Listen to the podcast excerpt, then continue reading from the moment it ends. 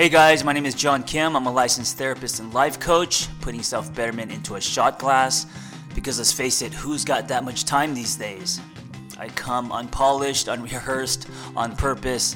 If you're looking for more of a wine glass, you've come to the wrong place. So one of the most common questions that I get all the time is, how do I build my self-esteem? How do I get more confidence? And of course, you know, it's a process, and it can be very complicated, I think, and there's different ways in. But here's what I think is fundamentally the basics, the soil. And this is not just from me coaching people or being a therapist. This is also from, you know, various everything from TED Talks to audiobooks and kind of what I'm gathering from other people who are in this space. Okay, so, and you know, I also like to simplify, and I know I only have about 10 minutes of your time, so I want to really simplify this and condense this.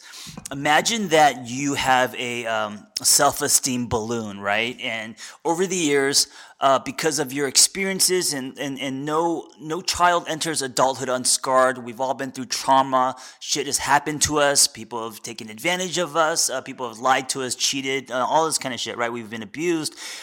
That punctures holes in our self-esteem balloon.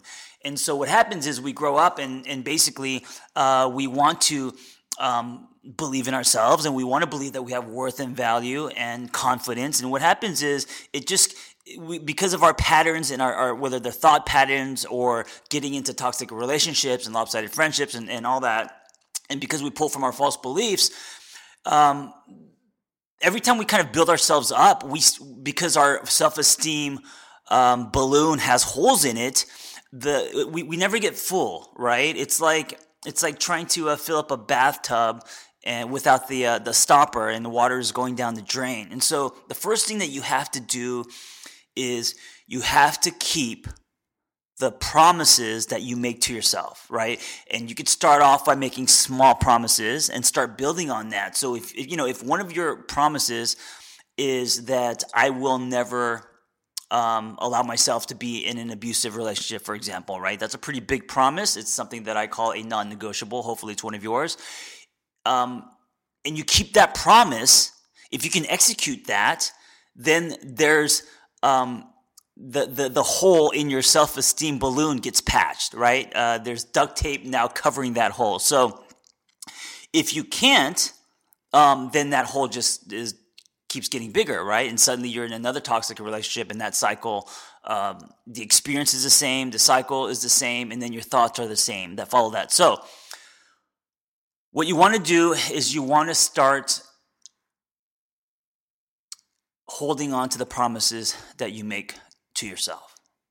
Think about your life and think about all the promises that you make to yourself today. Or I don't know if you make any, you know, and if you don't, it's time to start making some. So whether it's like the promise is to be easier to yourself, or maybe the promise is to get into a gym once a week, or maybe the promise is to not lower your standards, or maybe you're done working in shitty jobs, or I don't know, whatever your promise is, as you start executing that, as you start delivering, as you start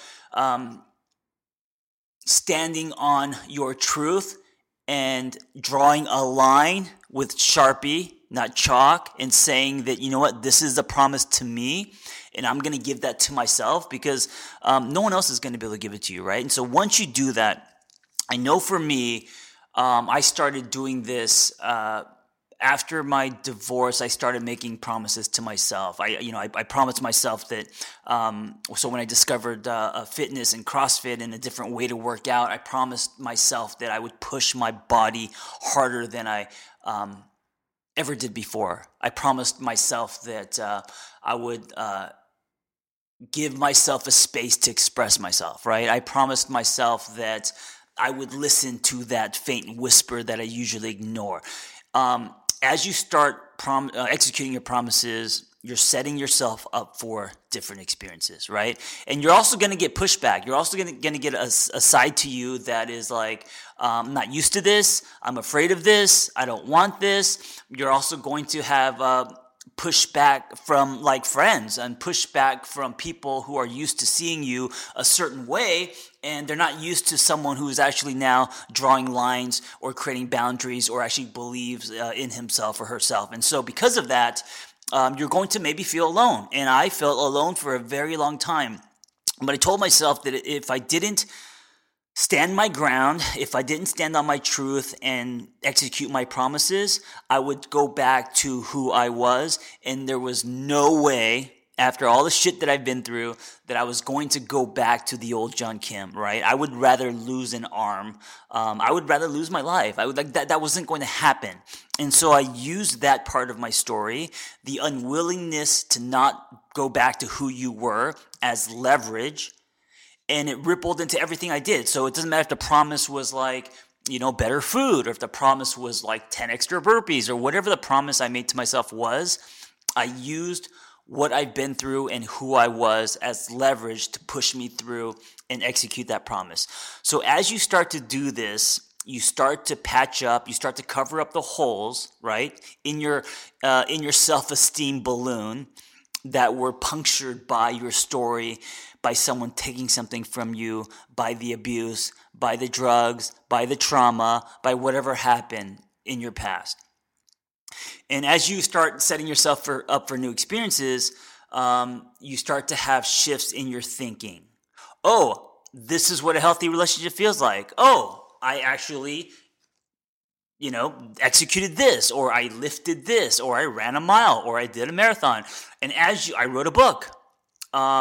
I created a brand, whatever it is, right? So as you start setting yourself up for these experiences, then the shift starts happening, and there's nothing more convincing than the actual experience. And so as this process happens, you start believing in new things, new beliefs about yourself, what you can do, you know, who you can be with, what you can have. And as that piston starts pumping, you start building confidence.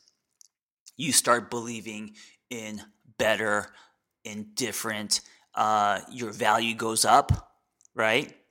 And then, once you have the confidence, once you have this momentum, once you start plugging those holes in your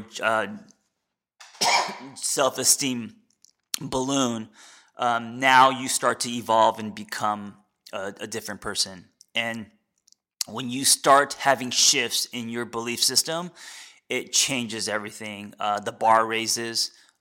There is no more ceiling. And sorry, I'm just coughing like crazy. I've been obsessed with these snacks. I know I'm going off in a tangent, but they're like birdseed. They're like, oh shit. They're like, my phone's falling. Holy shit. The sky is falling right now. They're like, the sunflower healthy cracker type thingies, and I've been just inhaling them, and that's why I'm coughing like crazy. So apologies. But I also know that I'm not going to do this again, because I know it's not coming from laziness. It's coming from intention and passion. And these podcasts, I know that it's always, you know, it's always the first take that I'll do multiple takes, and then always come to the conclusion that the first take was the best, not because I was the most articulate or because it went to plan. It's never about the content. It's about the energy and the intention and the honesty. And once I start doing multiple takes, it loses that, and it becomes kind of lukewarm. So I'm still going to use this one, even though I'm coughing and being interrupted.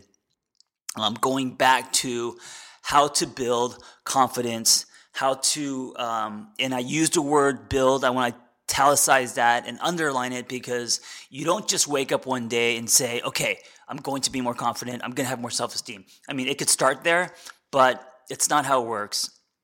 So I want to leave you guys with this. It's just one simple instruction. I find that when you give people a ton of things to do, they do nothing. If you give someone one thing to do, then there's a higher chance they're going to execute that. And so the one thing that I am encouraging everyone to do is, and make this a non-negotiable, this can change your life. This can be the first domino that leads to a stronger, better version of you maneuvering at a higher potential. It's just this one thing, and do it throughout the week. Start keeping all the promises that you make to yourself.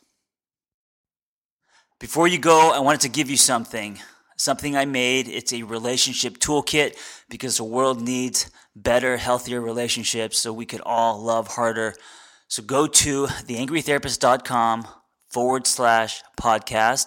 That's www.theangrytherapist.com/podcast. It's super simple. And we will email you my relationship toolkit. All right, guys, thanks for listening. Be well. Thanks for tuning in. I hope the dialogue was helpful. Listen, guys, if you want to be a life coach, just go to my website, theangrytherapist.com, and click on Life Coaching Training, and you'll find our Catalyst Intensive. There's only two things you need to be a life coach: a story, which everyone has, and a passion to help others.